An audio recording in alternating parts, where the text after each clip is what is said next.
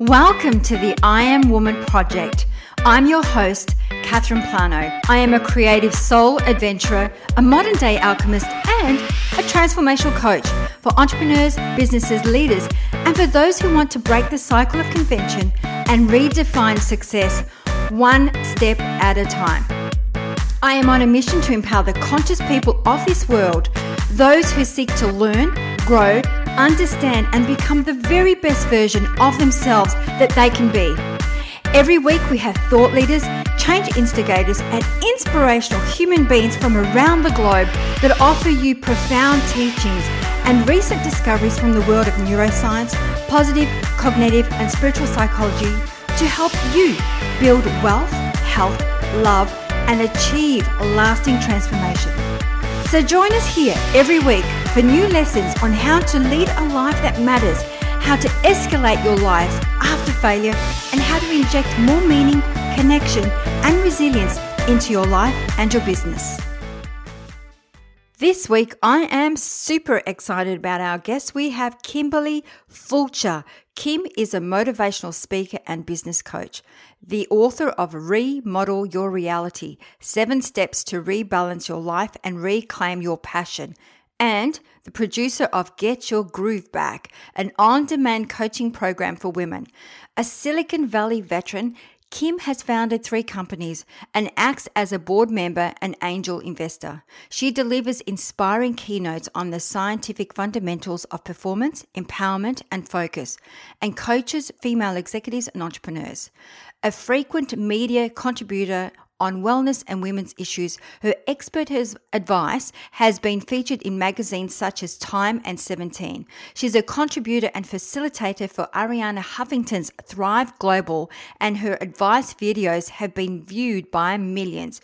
With more than 20 years and 12,000 hours of coaching experience, Kim breaks empowerment down into practical steps and shows women how to get out of their own way. She is a passionate advocate for advancing women in leadership and funding female led companies. It's now time to tune into this very inspirational human being. Enjoy.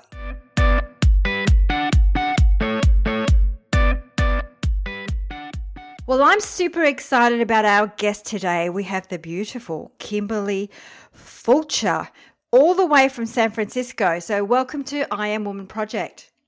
Oh, I'm so thrilled to be here. Thank you so much for having me. I'm thrilled to have you on the show. So, we always love to ask our woman of inspiration to share her unique story. So, Kimberly, share with us what inspired you to do what you do today? Sure. So, what I do today is work with women, female leaders, executives, and entrepreneurs to help them really do the work that they were born to do in the world while also allowing themselves to have the family and the personal life they want to have. So, I don't like to say balance, I like to say blend, you know, really to find that blend so that you can really succeed in your professional life um, and also maintain and enjoy and be fulfilled by your personal one. So, uh, I've been doing this for about, oh, I would say 20 years now, off and on. And I've actually started three companies throughout that 20 years. So I've I've coached not only in private practice, but also in group form. And then I've coached as a leader myself, either as a, you know, a startup founder or as an executive in my wheelhouse is marketing. Um, but I've really used my skills over the course of the 20 years to help get myself out of a bunch of jams, uh, frankly. And I find that when we're able to really face difficult things and overcome them, um, we become stronger as women. So the the kind of short answer uh, to your question is, you know, I found life coaching on the heels of starting my first company, which was a great success, thankfully, and we sold it for about $40 million in just under two years. And it was in the dot com phase of Silicon Valley out here where I live in the 2000s. And so I, I was thinking I was, you know, pretty hot stuff. Uh, and then I went to start my second company with, frankly, a lot of hubris, and I made pretty much every mistake a, a female founder can make. I did fund the company on Sand Hill Road, and uh, we ended up closing that company down after five very excruciating years. And I found myself just completely out of my depth. You know, I'd been one of those uh, achievers who checked boxes to prove I was okay. I was using all of these external factors to to say I was all right from you know the shoes I was wearing to the car I drove to the way I lived and you know this is all as a coach and as a founder so I'm you know anyone in the outside world looking at me would have thought oh my gosh she's just got it totally all together and and there's a point uh, to my story here uh, because when I failed that thing that I had relied on to prove I was okay, which by the way had worked for 40 years. I was 41 when my second company failed. Was gone. It was like the rug had been pulled out from under me. And I was so embarrassed and ashamed for the the actual failure and then i was just drowning in the sea of self-doubt so what brought me to the real work i do which is about really helping a woman come from a clear grounded place in who she has decided to be as a woman and what it is she's decided she's going to live for and to do that in a way that feels very spiritually guided whatever her her discipline or doctrine might be um, i had to fall on my face to to add that depth to my coaching because i've always always had been a performance coach you know how do you get the best out of yourself um, but it took me falling on, you know, my face in the mud to realize that, you know, what had been missing in my second company was me listening to the authenticity within me versus my ego. So I ultimately had to to have a really staggering, painful failure in order to realize how lost I was and then find myself again. And and that's what I do with women now in my third company. Uh, which is focused, as I said again, on uh, female leaders, founders, executives, and artists. You know, my mission in the world is to help advance and put women in leadership in tech and in politics and in media, because I really believe that when women's voices inform the world, our societies begin to change. So, um, you know, very painful 20 year journey. Uh, and yet, you know, just in the last year or so, I've started to really connect the dots and it feels really good. Mm, I love that. And I think it's through our failure that we learn the most, right? Of course. And I, I, I noticed on your website, yeah, you actually talk about getting unstuck, and you have these three steps or a formula, three step formula that will set you free. I'm curious, what are those three steps? Yes, yeah. So, and you know, the reason that the I offer this 20 video coaching program for women called Get Your Groove Back, and it's kind of a, a part blog, part vlog less than seven minutes each one of the videos because my premise is that you know you have to be able to change your life in 10 minutes a day or what woman actually is going to make the time to do it. So we've made sure that in 10 minutes a day you know you can come for free and listen to some of these videos very much like we would listen to podcasts right? Um, and really learn about how to handle the the basics in our life. But the reason that i use the the stuck formula on my front page is because it is the most uh, it's the one of the most asked questions on Google last year was how to get unstuck or how to you know get out of your own way or or something of that nature.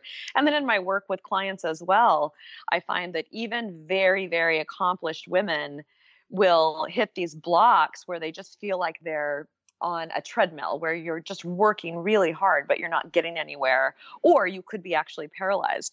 So first i'll tell you the three steps and then i'll i'll give you a little breakdown on them. Okay so the first uh, that that work for you? Yes. Yes perfect. So the first and and it's a little counterintuitive because when we're stuck what it means is that we are resisting some circumstance in our life right? So, um, so the first step is to stop resisting and start responding, and we'll go back to that. The second step is to stop arguing for our limitations and to look for opportunities instead, to use our voices to move ourselves forward rather than to hold ourselves back. And I'll give a couple practical tips on that as well. And then the third is to focus on forward movement. Uh, appropriate for me to just give kind of a little dive into each one of those? I would love that. All right, fabulous. So the first step is the most important because what is natural human behavior, you know, our brain is not designed to make us happy. Our brain is designed to keep us safe. And what that means is your brain is always on kind of a search and destroy mission for anything that seems like it might be threatening you in any way based on how you have defined the circumstances of the world. So anytime we're expecting something or we want something that we don't get or someone says something that upsets us, or that there's a problem in front of us that seems unfair or that seems bigger than what we might be able to handle, we immediately will begin to resist that problem by feeling very sorry for ourselves that it's there, by talking about how unfair it is that we have it. And everyone has had in their life one of these situations where you're really just ruminating on something, right? And the the problem with that is that our brain focuses on what we direct it to. And so when we are focused on how unfair the problem is and how we're just never going to get out of it, that becomes our truth. So the first thing I always do when I'm working with a client is to make sure that she defines the things that are not working in her life, but then immediately we define what do you want instead? Because as soon as you start to focus on what you want instead, your brain begins to look for resources. And there's actually something in your brain called the reticular activating system, which sounds fancy, but it just means that there's too much information for us to take in. And so our brain filters almost everything around us other than what we've told it matters.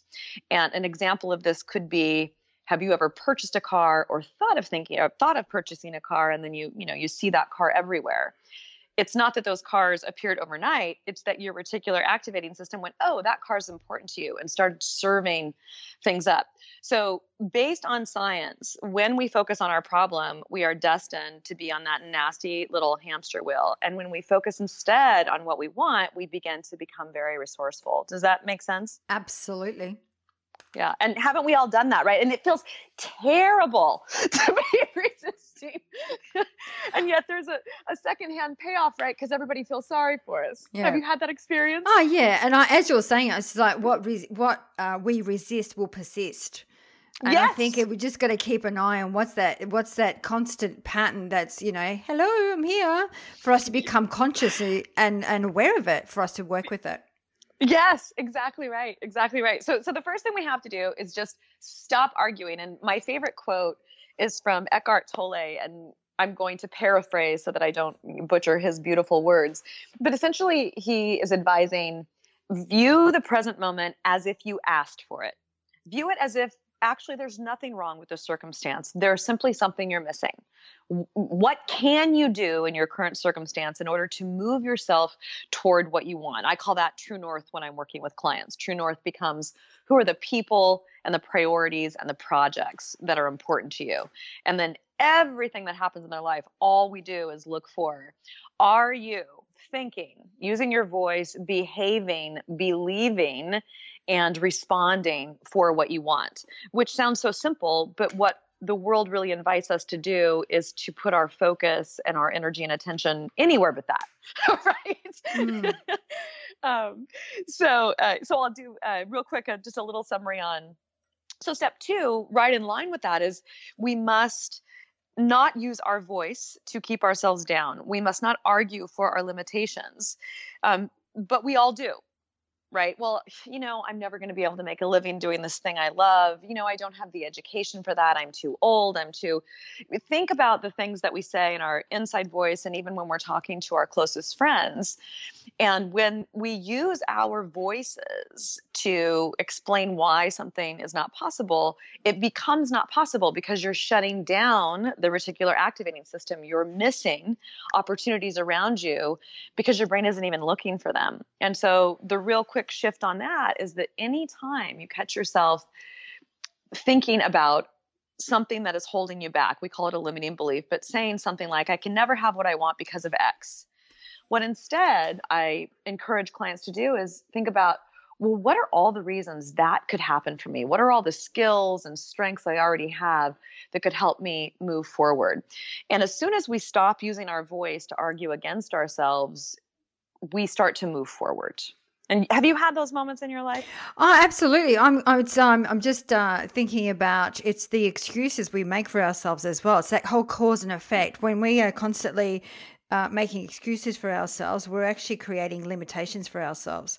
And rather than being the creator, we are being, um, I guess, the servant of these limiting beliefs that we carry over and over again.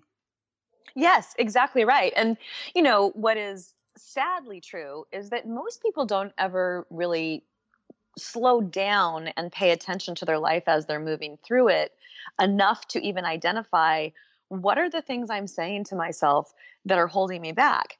And nine times out of 10, those are not things we came up with by ourselves. They're, you know, something someone influential said to us when we were growing up. They're, you know, uh, something that we started to believe as a result of a hard experience in childhood and hasn't every person had a hard mm. experience in childhood right yep. and so we carry around this whole head full of uh, information that we've never really given a close look to.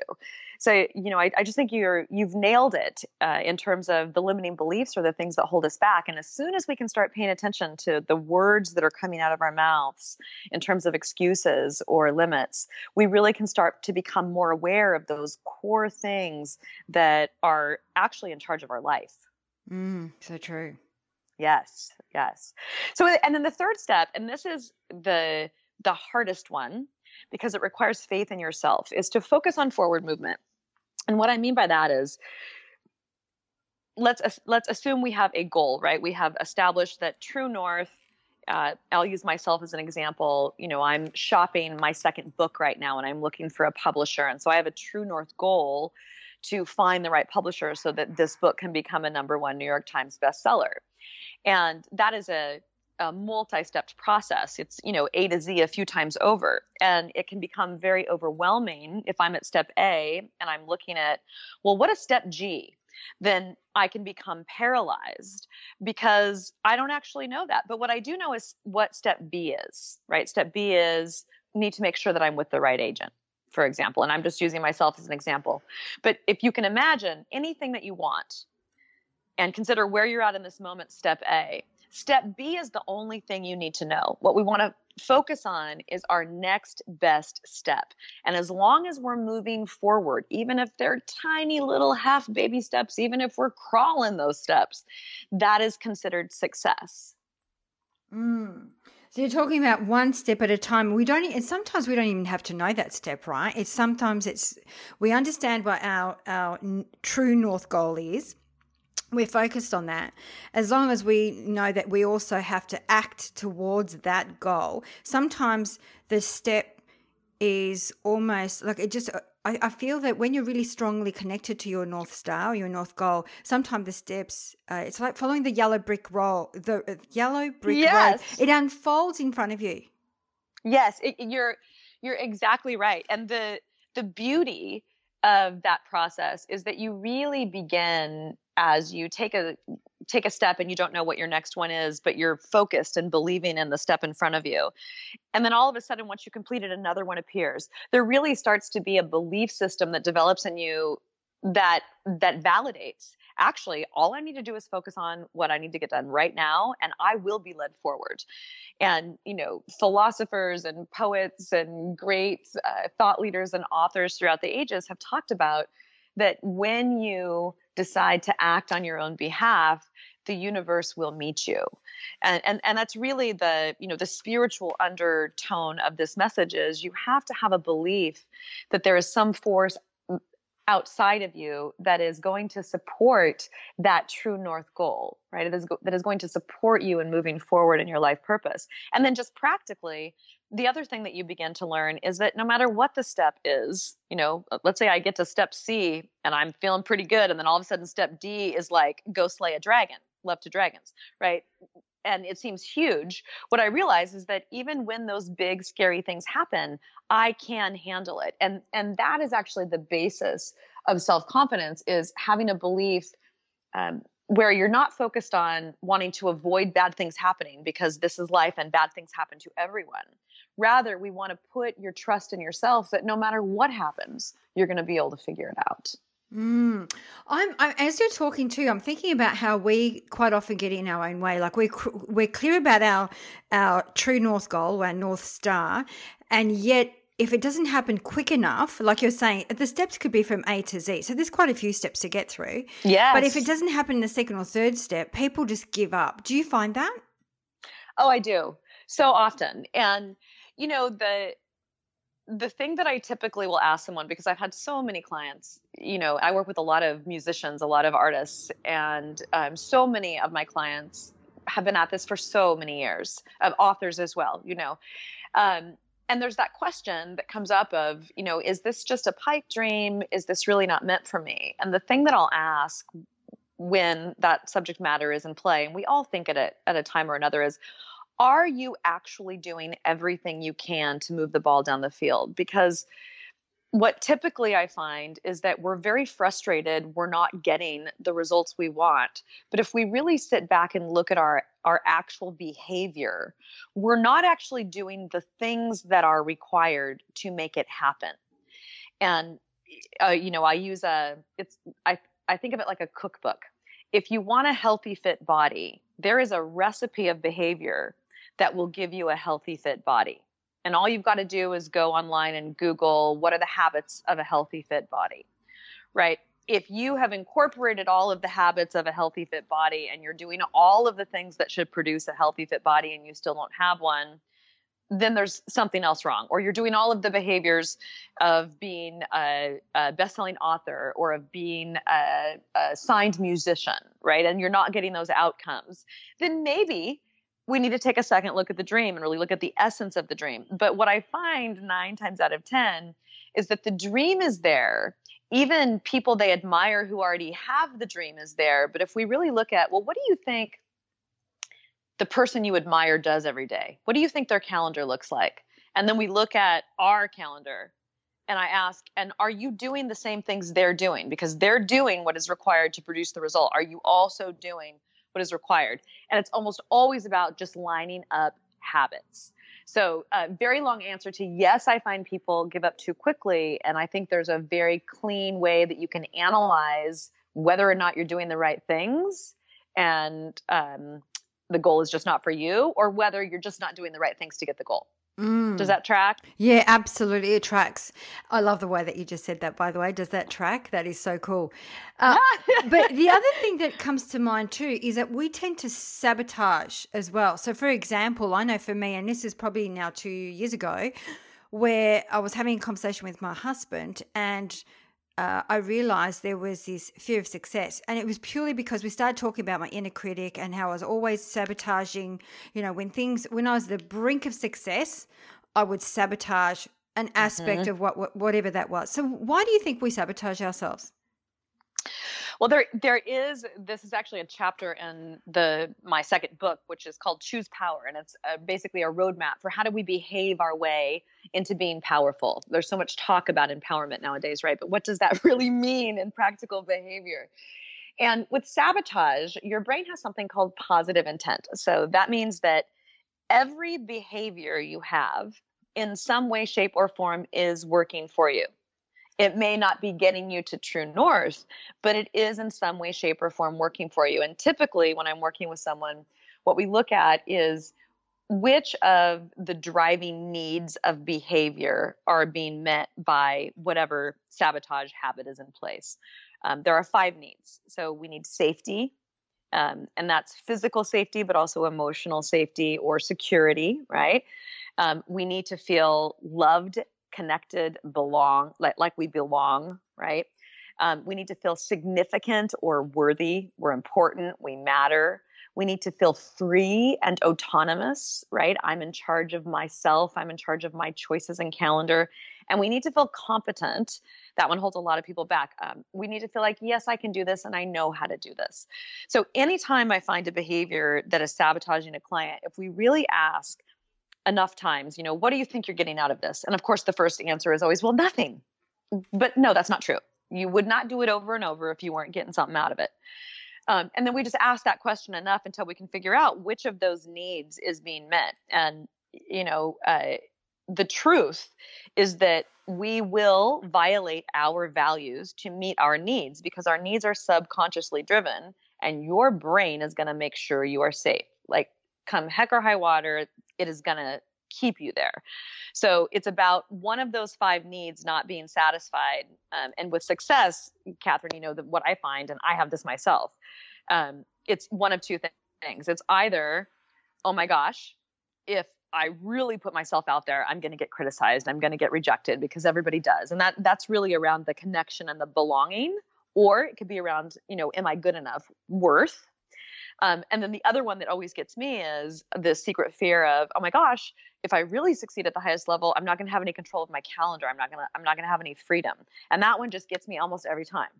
Um, does, does that, is that kind of layered explanation making sense to you? I love it. Absolutely. For me, I can, as, as I'm looking at my, uh, my saboteur was to keep me safe because I remember yes. that when I was shining in my light, I, um, used to get ridiculed. I used to get criticized. I used to get put down. So, hence why there's this resistance, which we were talking about before, which probably keeps me stuck, was keeping me stuck, I should say. That was two years ago. Uh, so, yeah, absolutely. I can relate to that need. And that's and that's universal because here's the other thing every human being has these five needs and unconsciously we learn how to get those needs satisfied just based on what works and what doesn't. So anything that has made you feel safe in the past, that's a strategy that your brain is going for. And you know, one of my my soapbox items that just makes me uh, so frustrated is in in my generation, and I'm in my late 40s. Um, so basically, Gen X and baby boom forward, and some millennials, you know, there's still that societal kind of expectation that you're not supposed to be bigger than your friend. You're not supposed to have an opinion. Oh, she's so bossy. She's so loud. Right. So we get these messages as young children that are just embedded in us that to be a good girl, you're supposed to be compliant and you're not supposed to rock the boat and you're not supposed to be too big or, or in your words, which I love, so bright and shiny. Right. Mm, absolutely. Yeah. And, and what I find is that the only way to dispel those types of, of messages in society is for for all of us to continue to you know join arms as sisters and make sure that we're giving a lot of endorsement for our bright shiny sisters out there who are showing us it's okay to do that. Oh i love that. I love the way you're saying that. And we were talking about soul sisters so it is very much about that yeah. So and and this goes back to there's this real piece on and and I hear it, you know, from because I study astrology. So from an astrology point of view, uh, you know, we've we've landed in a, a new year, a new decade, a new age, a new era, and the whole thing of women empowerment is on the rise. Yes. And I see, I do a lot of work with women in uh, leadership, and I find that there is really a lack of confidence. And purely because um, I see when there's opportunities that arise, men jump at the chance, women kind of like stew on it. You know, they like, they start having these conversations, these inner dialogues like, am I going to be good enough? Um, yes. Am I going to succeed or am I going to fail? All of these things. So, what are your, you know, what kind of like message would you like to uh, give to those women that are in those situations and help them uh, raise the bar a little bit and become a little bit more confident with who they are? Uh, it's such a it's such a great question, and I think it, there are layers to it. I agree with you that I think the number one problem in uh, in the world of the professional woman today has to do with her own lack of confidence in herself, and I think that has to do so much with the messages and expectations of society as it has been. It also has to do with the the really gargantuan expectation that is placed on the modern woman. I mean, my gosh, how can we possibly keep up with you know being the the six figure earner, being the sex goddess at home, raising amazing children, having our homes clean, our bodies great, not aging. It's just it's ridiculous what's asked of us. So specific to to work opportunities, I say two things. First, what we know to be true is that men take the the job, go for the job, and then they figure out how they're going to do it women want to figure out if they can do it or whether or not they're going to do it before they apply for the job. And so, one timeless piece of advice, and I think the first person I heard this from was Sheryl Sandberg, uh, who's uh, an executive at Facebook, is go for the job. You will figure out how to do it once you get in it. Think about today's modern woman and everything we manage. We are the most resourceful, most amazing group of individuals. So, my advice will be first and foremost if you want it, if you feel a tingle, if if this is the direction you want to go in, go for the job. You will figure it out as you go. And and that piece of it goes back to the focus on forward movement right? Where all you've got to know is what your next step is. Your next step is go get the interview. Then your next step is ace that interview then ace the next one and just continue to put your feet in front one foot in front of the other the the other part of that is you know outside of advice but practically how do we raise our confidence and what science has shown us is that we cannot think our way into becoming more confident. So you cannot go work with a therapist or a coach and just affirmation your way into confidence or you know work with a therapist and dig into the layers of why you don't have confidence. Confidence is a result of the way we behave. When we know that we can count on ourselves to follow through on our commitments, when we know we can count on ourselves to show up and to speak up for ourselves, then we begin to build confidence. And so I actually have a little exercise that I do with clients, and we just call it a confidence bank account. Most women are overdrawn, right? For factors that are outside of our control. But what's in our control is every commitment that we make and don't keep. So let's say we say, okay, I'm going to get my workout in every morning this week. And then for one reason or another, we blow ourselves off because, of course, we're always last on our list or the first to get knocked off. Every time you make a commitment to yourself that you do not follow through on, you take a little withdrawal from your account. And that's why so many women are, are overdrawn. Every time you do a tiny little thing for yourself, you make that commitment to get your workout, or you make that commitment to have a five minute quiet cup of coffee and you do it you put deposits into your bank account, right? And so what we want to do is make sure that we stop saying yes to things we want to say no to, right? That we're only committing to the things that we really want to commit to. And then we are actively following through on those commitments. And that literally builds brain confidence.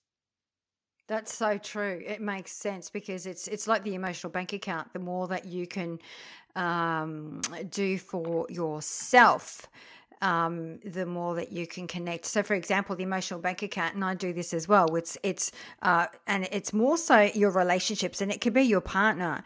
And what are your deposits and what are your withdrawals? Exactly in that same way. And it's yes. interesting when I did that exercise with my husband what I thought were the deposits for him were actually not deposits. Uh, and it wasn't till I know, you know, it was really funny because to me, my the deposits was okay. I took the bins out, I cooked dinner, I did the ironing, whatever that was, right? Or I picked his dry cleaning, all of these things that I thought were deposits. And when we actually sat down, we did this exercise together. He looked at them and he goes, "There's not one thing in your list that's actually a deposit for me." And I was like, "What?" Wow. But it was true. And the deposits were things like spending quality time with you, going to the movies with you, going to the market with you, or cooking together, which was completely not on my list. So, as you're saying, I'm having this big smile on my face because I relate to this in a very, very specific way, just as I shared. Oh, I love it. And I love what you're talking about in terms of the deposits because we all feel love differently, right? Mm. Um, there's a, an amazing book by a man may, named Gary Chapman, and it's called The Five Love Languages. And he actually puts science to exactly what you were just describing.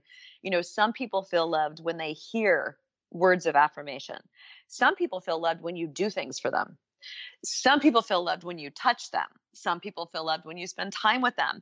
And it's almost never the case that two partners have the same love map, yet we love in the way that we'd like to be loved so, isn't it funny that until we sit down with our mate and figure out, well, wait a minute, when you say I love you, that makes me feel loved or when I take the garbage out, you know, I'm saying I love you, and he's like, "What are you talking about? I wanted you to go somewhere with me." It's it's that's it's amazing the way the human mind works, isn't it? It is absolutely yeah, and and it's it is, and it's very much also um, he he likes to hear it. He likes to hear uh, me say I love you, whereas me, you don't need to say it. I know it. It's it's, it's a knowing for me. So it is different languages. We do speak different languages, yet our default, whatever our default position is, we just think that's how it should be for everybody else and it's not. I know i know it's a it's a crazy thing. And and back to you know in kind of bringing this full circle in terms of the bank accounts. So so one way to raise our confidence bank account is to make and keep commitments to ourselves. Another way is to make sure that we are taking good care of ourselves, good care of our physical basics. And, you know, one of the greatest lies in all of history is that self care is selfish. Because what we know to be true is that self care is science, that what used to be a badge of honor the woman putting herself last on her list and only getting a few hours of sleep a night and you know kind of just eating where she can pick up and never exercising right? To be a train wreck is not a badge of honor and guess what? You're not doing anyone any favors. Um, I have had the privilege of working with Arianna Huffington and Thrive Global for a few years, and they are a company that works in corporations to end stress and burnout. And so I facilitate workshops for them at times. And one of the stats I learned in my work with Thrive that is staggering and always gets people's attention is that if you go for three nights in a row with five hours of sleep or less, which is a very common thing uh, among many women who I've interacted with, if you do that, three days in a row, five hours of sleep or less, your brain functions at the same level as a drunk brain. So a brain that is not able to legally drive. So the the badge of honor to stay up all night to get something done is actually hurting everyone because your body cannot physically perform and your brain cannot physically perform if you're not taking care of it. So what I do with clients is to make sure that we have these four non-negotiable fundamentals of self-care and that she commit to those in a way that isn't like this great big sweeping you know i'm going to om on the mountaintop for two hours a day but that's you know in very practical ways she can fit into her life.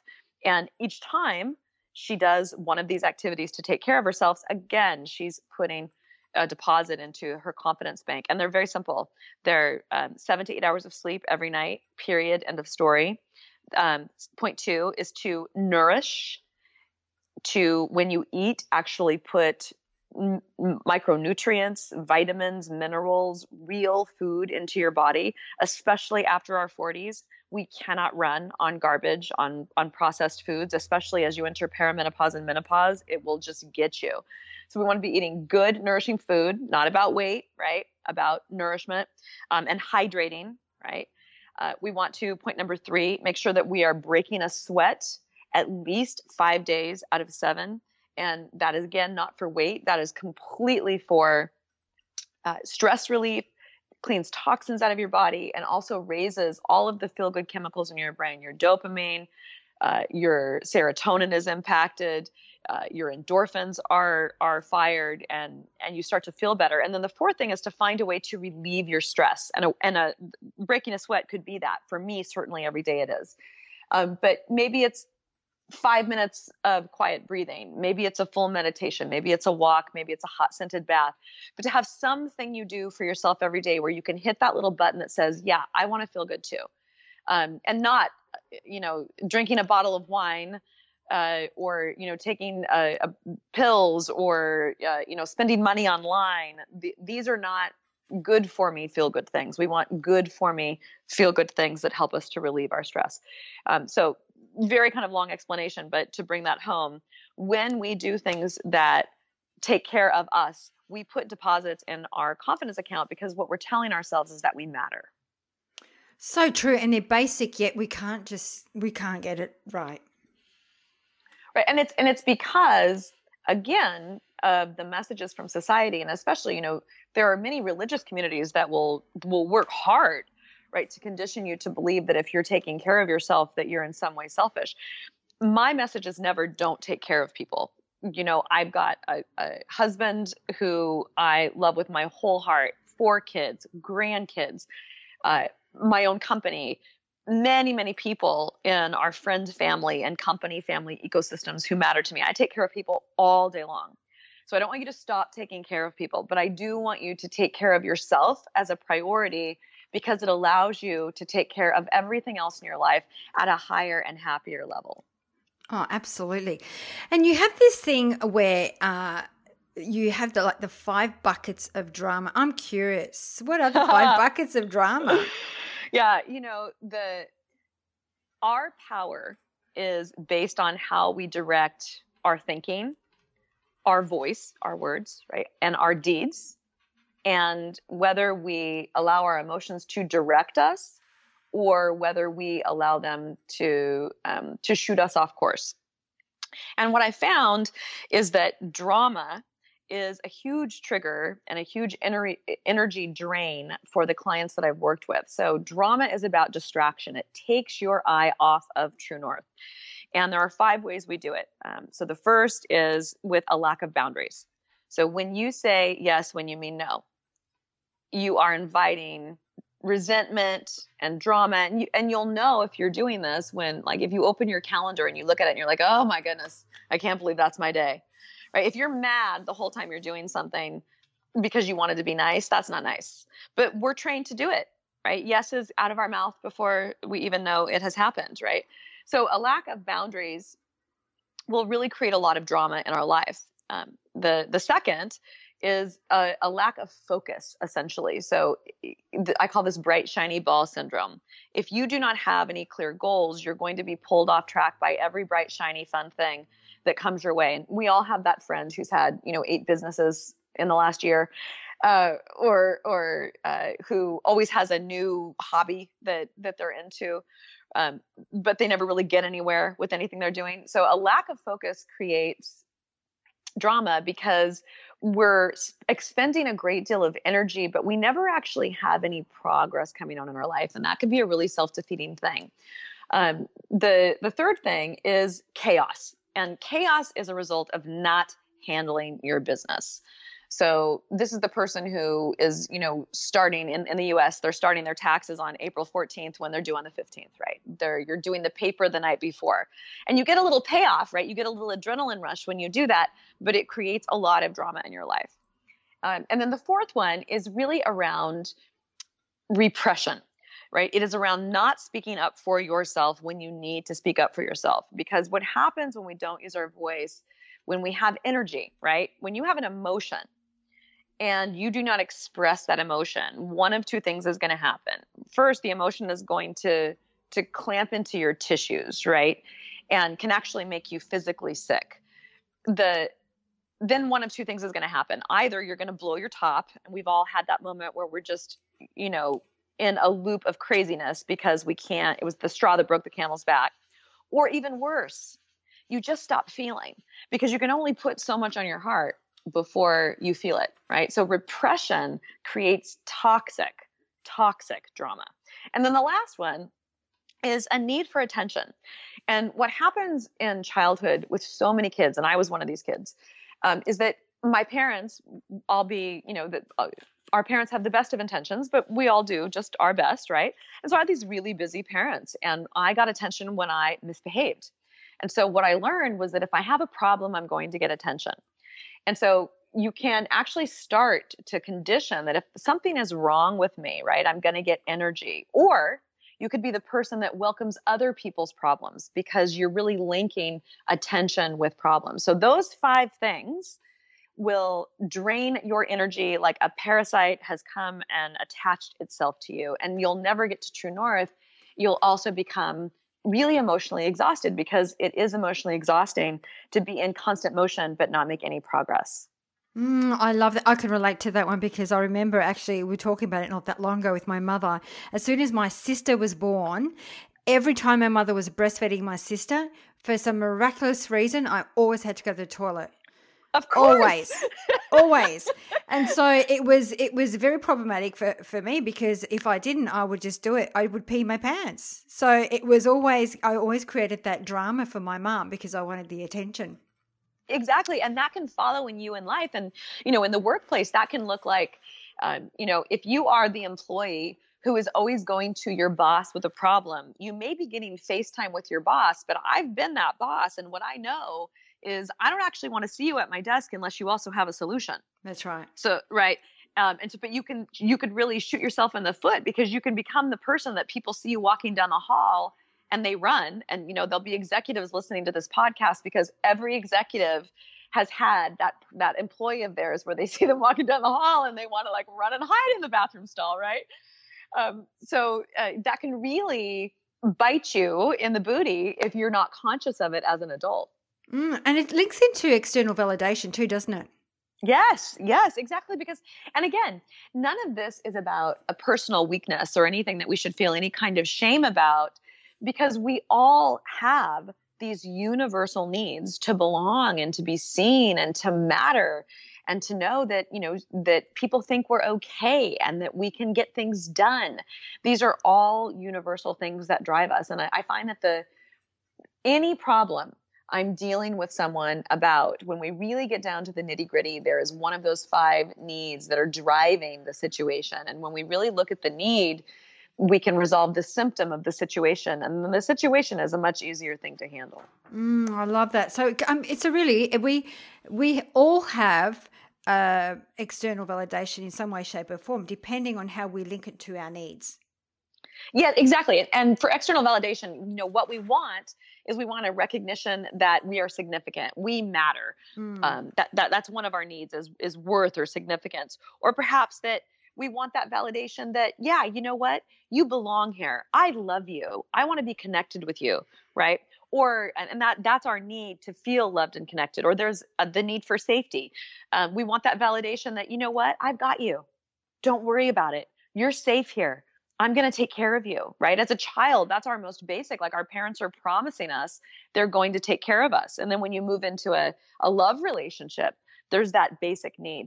But but yes, as a human, we are dying for that validation and we will do anything to get it. And so any behavior you have that is repeating itself and that is not getting you good results, but you're continuing to to do it, 100% promise you um, that there's a need behind that. And and one thing I will do um, will be to offer a, a, a, copy of my first book, uh, Remodel Your Reality, has a whole chapter on needs and, and how these relate. And I'm happy to offer any of your listeners a free ebook, a free copy of that. So we can just pop it right uh, online.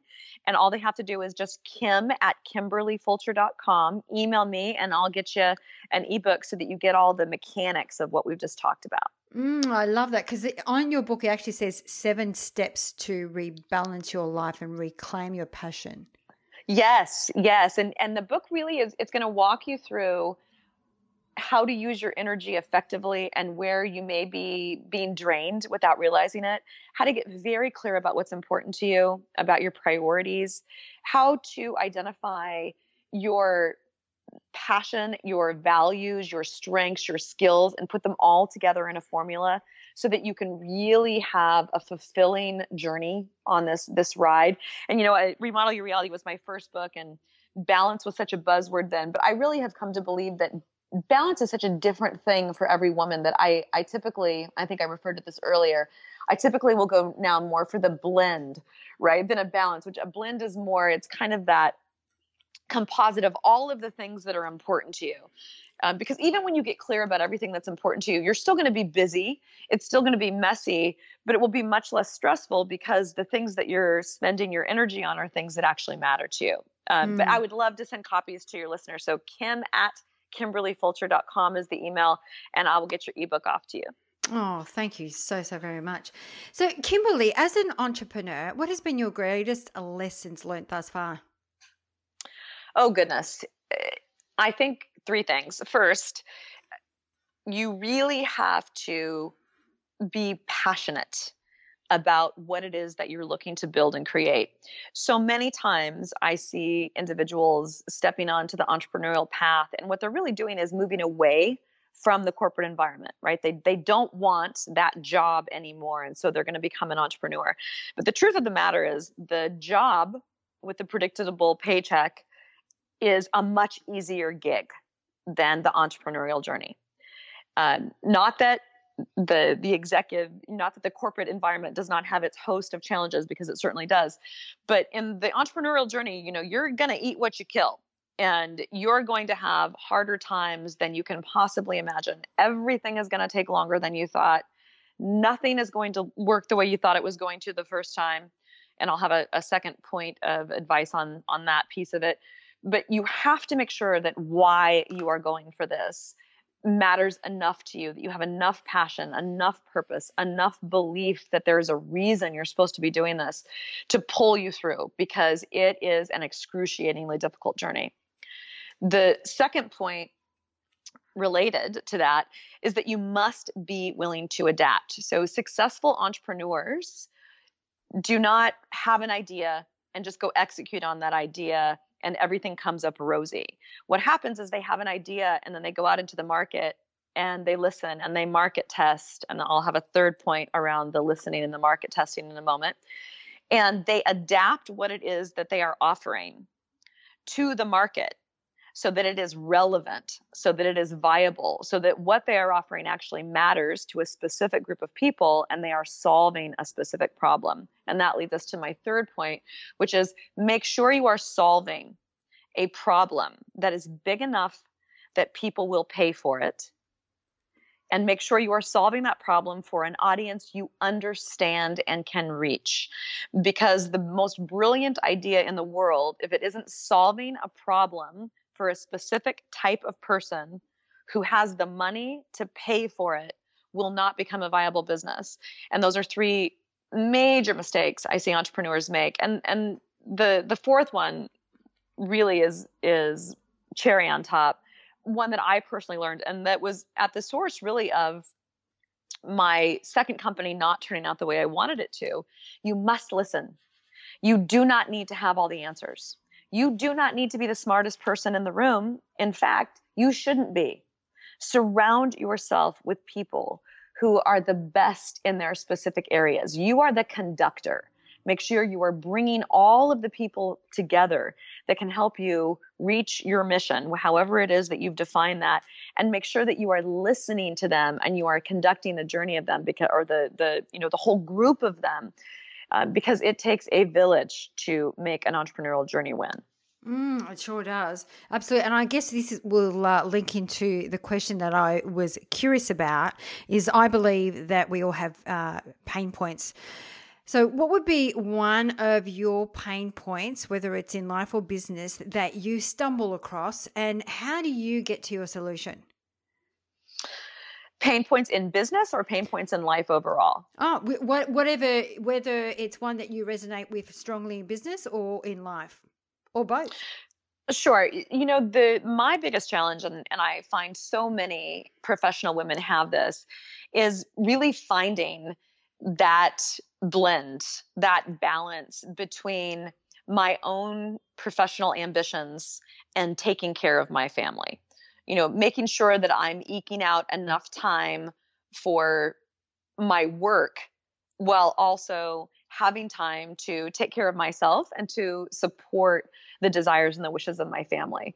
And you know, so the way that I I know instinctively that I will leave my project to go and take care of something for my daughter or to go and take care of something for my husband. I will do that.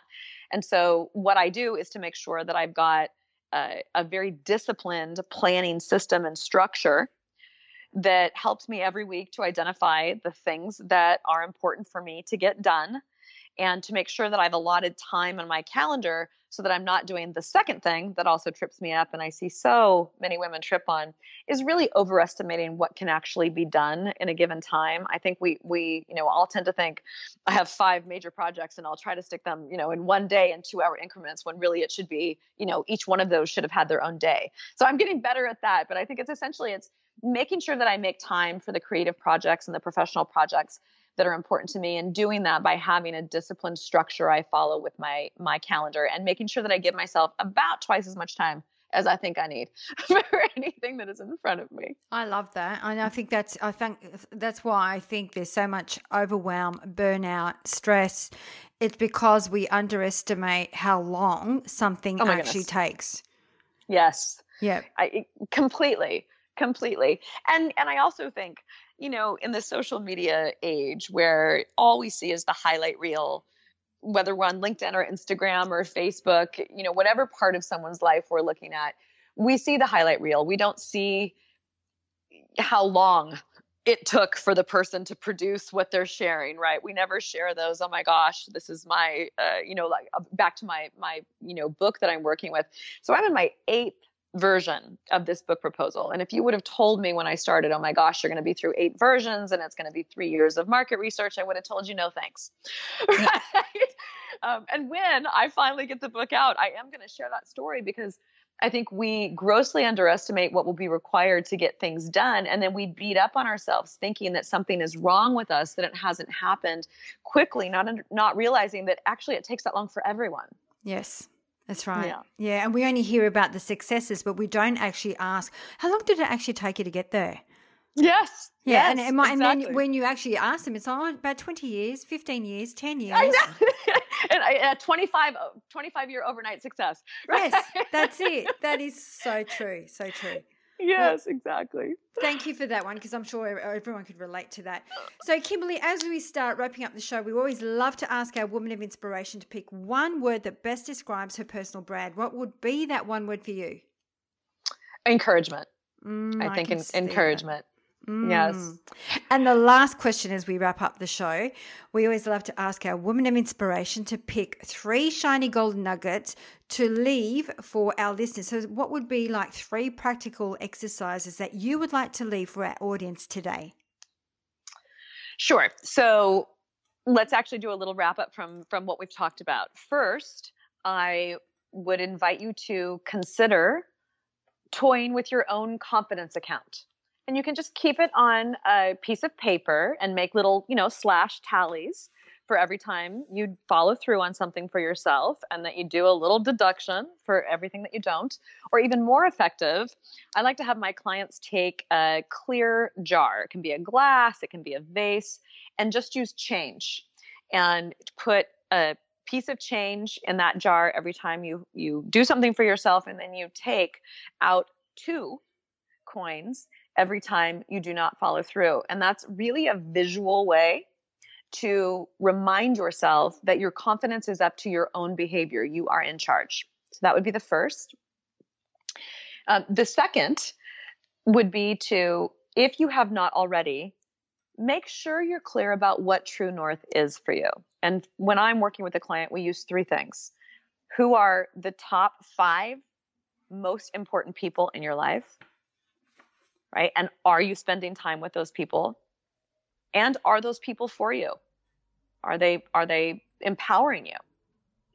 Right? Number 2, what are your top 5 to 7 priorities? And in the coaching world, a priority is something that is important to you, like getting your workout, or something that needs your time for your life to function, like paying your bills.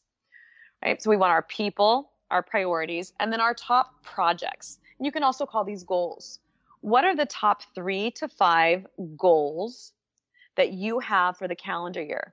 And what are the top projects that will support those goals? Right. And when we establish True North, right, and that's point number two, what we can then do is use it to guide us. And that will be point three.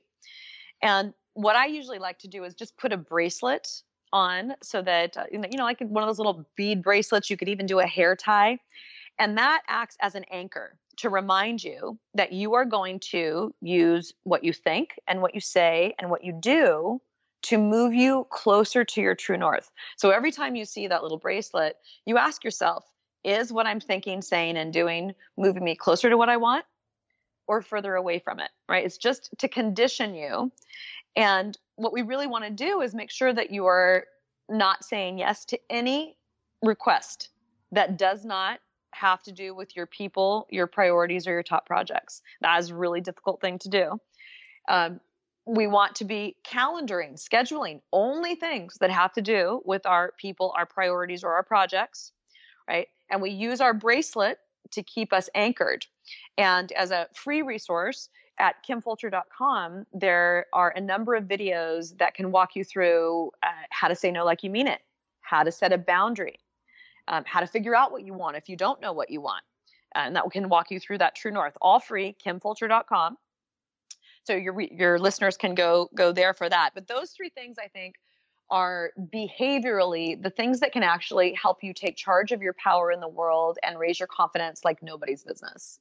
Oh, I love that. And it just reminded me of a, a, saying, and I can't remember who said it, might have been Stephen Covey, that we are the average of the five people we hang out with.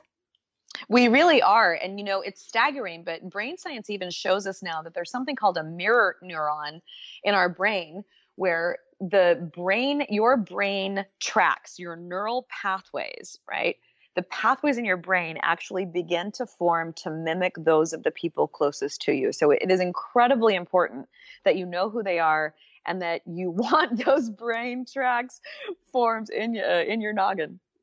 Wow, that's amazing. Thank you so very much for sharing that. Kimberly, I can't thank you enough for coming on the show. And I'm sure the listeners are going to reach out. Where is the best place for them to find you? Yeah, so Kim at kimberlyfulcher.com is my email. It's my personal email. I answer everything. Thrilled to send an ebook, or if you just have a question, thrilled to answer questions. My website is kimfulcher.com and that will have all of those free videos and blogs and vlogs to support the steps we've talked about today on Instagram, I'm Kim Fulcher123 because I always use, you know, steps, one, two, three steps. Um, we're going to get through it. And then uh, it's Kim.Fulcher1 on Facebook. And I believe I'm Kimberly Fulcher on LinkedIn and would love to hear from your listeners in any of those forums. And thank you so much. You've been so amazing. Oh, look, Kimberly, I can't tell you how amazing you are. I have got, I think, about five or six pages of notes here. So I've got RSI on my, on my hand. But um, thank you so much for your time, your energy, your wisdom, and what an amazing, like this interview has been packed with full shiny gold nuggets. So thank you so much. Oh, thank you so much. It's my pleasure, and what a what a beautiful way to to end the the work week. So you're you're my TGIF. oh, I ah, love that. That's awesome. Well, thank you so very much. Thank you. Have a great one. You too. Thank you so very much for listening to today's episode. If you loved what you heard and this topic really resonated with you and you think it will help others, please share the show with your friends to help us make a difference. And if you want to be part of our mission to help empower the conscious people of this world to learn and grow, then the best way to help us achieve this goal is by giving us a good review on iTunes or please subscribe to the show. The more subscribers, the better the speakers for the show, which then means more value for you, so that together we can help the world become a better place. Don't give it another thought. Hit the subscribe button and help people get their weekly lessons. And when you do, please be sure to let us know by sending us an email to collect your special gift, where you have a choice from six guided meditations or an ebook to soothe your soul. Now, if you have any questions or special guests that you would like to hear from, please send us an email to support at catherineplano.com.au and we will get right back to you. You can follow us on Instagram, Twitter, or Facebook at Catherine Plano. That's it for now. Until next week, wishing you a fabulous day.